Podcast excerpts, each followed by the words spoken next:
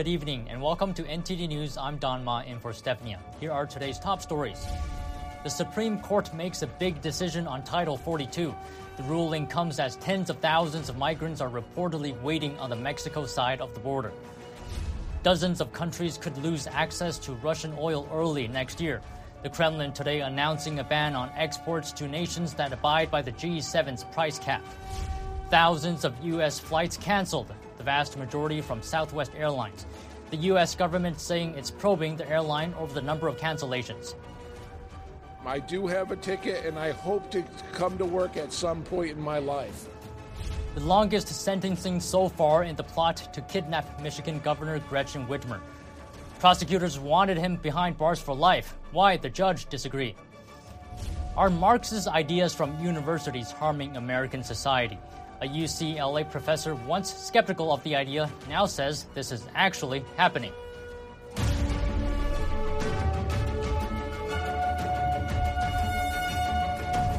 The Supreme Court made a major decision today regarding Title 42. That's the policy that allows U.S. officials to turn away illegal immigrants to prevent the spread of COVID-19. In a 5-4 ruling, the Supreme Court extended Title 42 until February. That's when the case will be argued and a final decision will be made. This ruling comes as tens of thousands of migrants are reportedly waiting on the Mexico side of the border. Russia says it's banning oil exports to various countries, including the entire European Union. That's after those nations imposed a price cap on Russian crude oil. Today, Russia announced it would ban the export of oil to countries that imposed a $60 per barrel cap on Russian oil. Those countries are all European Union members, all G7 members, and Australia. The U.S. is a member of G7 but had already banned all Russian oil and gas imports in March. The price cap took effect on December 5th. Exports from Russia to those countries will still be allowed in certain cases if Putin gives special permission. The ban is scheduled to start on February 1st and last through July 1st. The Biden administration is investigating Southwest Airlines over what they call an unacceptable rate of cancellations. The airline canceled thousands of flights again today, a pattern that's expected to continue for the next several days. NTD's Melina Weiskopf has more updates. Air travel today not much better for Southwest flyers. 60% of all flights canceled before the day even began. And it's just the start. Southwest saying they'll operate at just over a third of their usual schedule in the days ahead. If my boss is watching this, yes, it's true. I didn't just blow off the day. I'm actually standing in the airport doing nothing. And I do have a ticket, and I hope to come to work at some point in my life. Of the roughly 2,900 flight cancellations in the U.S. early Tuesday, more than 2,500 were called off by Southwest. That makes up around 87% of all U.S. flights canceled. And now that it's become clear that Southwest's disruptions are disproportionate when compared with other airlines, the Department of Transportation now says they're investigating, writing in a tweet that they're concerned with what they call Southwest's unacceptable rate of cancellations, delays, and long customer wait times. The department says they're actually looking at Southwest's customer service plan to make sure the company is complying with that plan and to determine whether or not these disruptions were controllable. Now, Southwest says that these disruptions were caused by consecutive days of extreme weather, but some within their own company are saying that this is a different issue. The vice president of the Southwest Airlines Pilot Association, for example, saying this is the largest disruption that he's seen in 16 years, but he says this issue isn't new. We've been telling them this for years. We have a meltdown like once a year for the past 5 or 6 years. The storm that hit last week was the catalyst to this. But what went wrong is that our IT infrastructure for our scheduling software is vastly outdated. It can't handle the number of pilots, flight attendants that we have in the system. With our complex route network. The airline says disruptions could continue up until the New Year travel period at the end of this week. Reporting in Washington, D.C., Melina Weiskopf, NTD News. President Biden has approved an emergency declaration for the state of New York. The recent winter storm killed more than 24 people in the state's west. Officials in Buffalo, New York said at least 28 people died in one of the worst storms ever to hit the area, while officials are now focused on restoring power, plowing roads, and checking for anyone still stranded. They say they expect more residents will be found dead. Biden's authorization will allow federal resources, including those from the Federal Emergency Management Agency, to supplement local response efforts. And some people are looting stores in Buffalo, New York. Video footage shows incidents of theft and the aftermath. A deadly winter storm in Buffalo, New York, kept many locked in their homes as conditions outside were considered life-threatening. However, officials say some used the situation to break into local stores. In this video posted on social media, you can see what appears to be an almost totally ransacked 7-Eleven. Items were spread all over the floor while most shelves were empty, presumably stolen. In this video, you can hear a car with sirens arriving at a supermarket. Nevertheless, there are people calmly walking out of the store with filled trash bags and other items which they're believed to have stolen from the store. Buffalo Mayor Byron Brown on Monday condemned the people stealing from stores during a deadly storm which killed dozens. It's just absolutely reprehensible.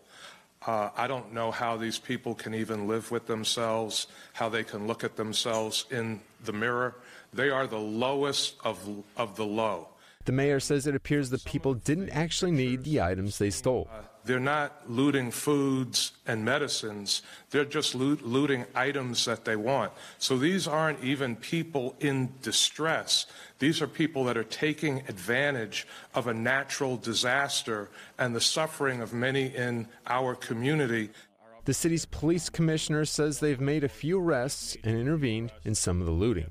Buffalo's blizzard is deemed the area's worst in 45 years. It took form late on Friday and pummeled western New York through the Christmas holiday weekend. It capped an Arctic freeze and winter storm front that had extended over most of the United States for days, stretching as far south as the Mexican border. Around 60 passed away nationwide because of the harsh conditions. One of the men involved in the plan to kidnap Michigan Governor Gretchen Whitmer was sentenced to 16 years behind bars today. It's the longest sentence of anyone convicted in the plot so far. Prosecutors sought life behind bars for Adam Fox, co-leader of the plot to kidnap the governor. They argued that the plot wouldn't have taken place without him. The judge said that the purpose of a long sentence is to punish Fox and prevent future similar acts, and that life in prison isn't necessary. To achieve that, Fox won't have to repeat the 2 years he's already spent in custody since his arrest, but he does have to serve 5 years of supervised release after prison. Marxist ideas from universities spilling into the workforce. Decades ago, a UCLA professor said this wouldn't happen and even wrote a book to defend his standpoint. Now he says he was wrong. In the 80s, some conservatives said they were worried that teaching leftist ideology at universities would negatively affect American society. In response to that, Russell Jacoby, now professor emeritus of history at UCLA, wrote a book. He argued that those ideologies wouldn't leave the campus and affect regular society. Now, decades later, Jacoby says, "Only now do I see I got something wrong." He says it's something his critics overlooked as well, about the increasing number of students pursuing academic fields. He outlines his new position in an article for The Tablet, which was published last week. In the 80s, he argued that students taking liberal courses such as gender studies, Marxist cinema theory, and more would get careers within academia after graduating. However, Jacoby says, as the number of students taking those courses increased, they could no longer hope for university careers. What became of them? No single answer is possible. They joined the workforce. Most often, they landed jobs as writers and researchers with liberal government agencies, foundations, or NGOs. In all these capacities, they brought along the sensibilities and jargon they learned on campus. Jacoby gave this example. When the ACLU drops any mention of the First Amendment from its annual reports, when one of its directors declares First Amendment protections are disproportionately enjoyed by people of power and privilege, we know they studied critical race theory. Reporting by Arian Pastar, NTD News.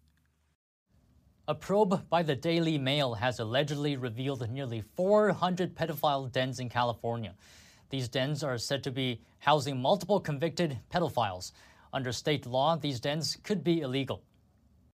The Daily Mail has discovered nearly 2,000 convicted pedophiles in California. These individuals are allegedly living together in groups of 3 or more at 442 locations across the state. Some of these, quote, pedophile dens are reportedly in close proximity to schools. Former Deputy District Attorney Sam Dordulian told the Daily Mail that the numbers are terrifying. He says, quote, even if they're trying to stay clean, they're in an environment where they are around other pedophiles. They're going to be talking about children, having child porn available, and it's just creating a situation where you're almost sure there is going to be another offense. The Daily Mail analyzed the data from the Megan's Law database of registered sex offenders in California and found 58,685 sex offenders.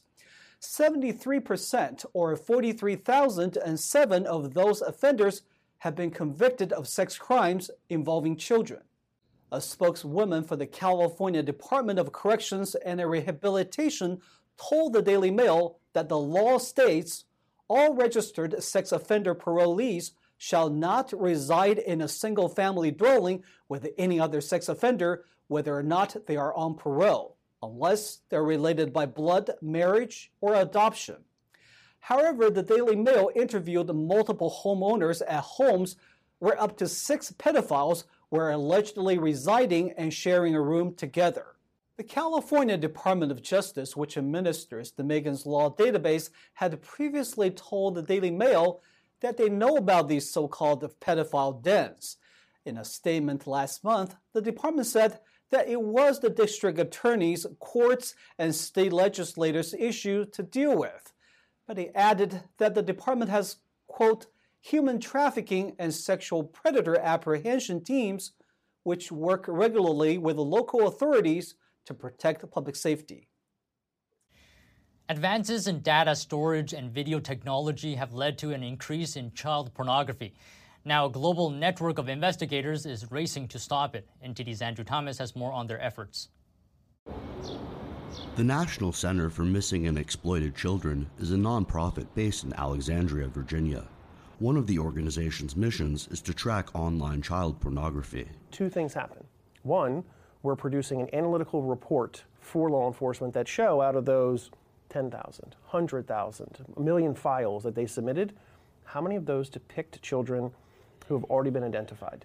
And who's the law enforcement officer that identified that child? Who can prove in court that it is in fact a real child victim? In 2016, NCMEC was part of a global effort to find a girl in a video discovered by a New Zealand customs agent. The footage showed U.S. Border Patrol employee Paul Adams raping his then 10-year-old daughter. We could see both their faces for a start, so there's some really good imagery of both of their faces. And they were talking throughout it as well. 6 years before the video surfaced in Auckland, Adams confessed to his Mormon bishop that he abused his daughter. A prominent church lawyer told the bishop to keep the abuse secret. As a result, the child was brutalized for 7 more years. Today, the video and others still circulate on the internet. They're living with that for the rest of their lives. It's on the internet, it's not going anywhere. And they have to wake up every morning, knowing that there's imagery of those terrible times in their lives still out there that people are accessing for their own gratification, and they don't care anything about them. Computer analysts at NCMEC determined that the 9-minute video was made in 2015. They also isolated several images of Adam's face and sent them to Homeland Security investigations. Everything HSI does has to have a nexus to the border, so how are we working domestic child exploitation cases? Well, because of the internet. Every image, if I send a picture to you right now, it's going to cross the border. Approximately 6 weeks after the video was discovered in New Zealand, Homeland Security agents arrested Adams. Adams died by suicide in custody while awaiting his trial. Data from NCMEC shows that the original video was viewed about 100 times in 2017. That figure soared to more than 4,500 in 2021. Since 2016, U.S. law enforcement agencies have seized copies of it hundreds of times. Nearly 800 people were arrested in 2021 with the video in their possession. Andrew Thomas, NTD News. We're taking a short break now, but if you have any news tips or feedback for the show, you can email us at eveningnews@ntd.com. Coming up, two of China's most renowned universities are seeing professors die at a mysterious rate. Meanwhile, a medical expert at the Chinese CDC predicts future COVID waves. And in the NFL, one of the greatest ever announces his retirement after a dozen years in the league. NTD's Dave Martin has the details. That and more when we return on NTD News.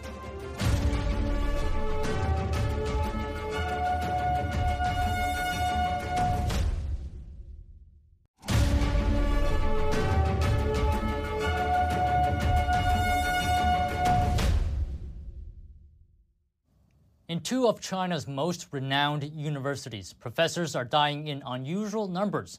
Both of the schools are closely related to the Chinese Communist Party. NTD's Tiffany Meyer brings us this report. She also brings a prediction from the chief epidemiologist at the Chinese CDC. Two of China's most renowned universities are suffering an unusually big loss. Their teachers and professors are passing away. One of the universities is considered the birthplace of the Chinese Communist Party, or CCP. The other one is known for its high-profile alumni, including the current and former CCP leaders. 12 professors from Beijing University died this month. That's according to notices put out by the school. Three of the university's retired professors passed away on December 22nd alone. According to its website, the university maintains strong links to the Chinese Communist Party. The first group of communists and Marxists in China were educated there. The second school is called Tsinghua University.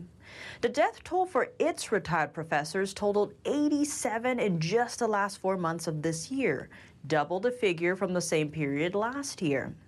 This university also holds an important place in the CCP's recent history.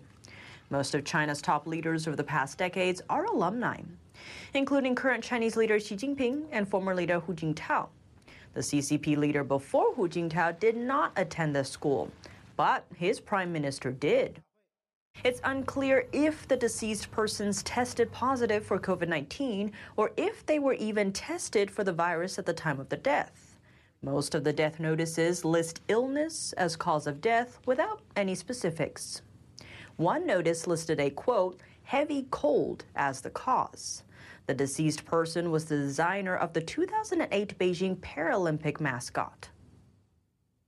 One peak and three waves. This is the prediction from Wu Chunyong, chief epidemiologist at the Chinese Center for Disease Control and Prevention, about the current COVID-19 outbreak in China. Wu said the first wave would span from mid-December 2022 to mid-January 2023, mainly in cities. The second wave will strike from late January to mid-February 2023, China's top travel season surrounding the Lunar New Year holiday. The third wave is expected from late February to mid-March, when people return to work after the New Year holiday. The peak outbreak is predicted to span 3 months in total. Earlier this year, Wu also advised Chinese citizens on how to avoid monkeypox. One of his recommendations, having no contact with foreigners. Chinese authorities had already announced the first case of monkeypox in China before he gave the warning. The initial infection case was said to have originated outside China. Due to the Chinese regime's history of underreporting and covering up health data, it's unclear if that case was actually the first discovered in the country. And is the Omicron variant to blame for the virus surge that's wreaking havoc in China? Or is there another sub-variant spreading alongside it? Some patients are showing symptoms that don't usually appear when infected with Omicron, but that did show up widely in Wuhan when the pandemic first broke out. Here are the details. Reports from Chinese hospitals are raising an unexpected concern. The lungs of some COVID-19 patients are appearing white on CT scans, indicating lung infection. But Omicron is widely known not to attack the lungs, which makes it less dangerous than other variants. In the past few days, people have flocked to Chinese social media Weibo with similar reports that some of those infected with COVID-19 were also diagnosed with severe pneumonia.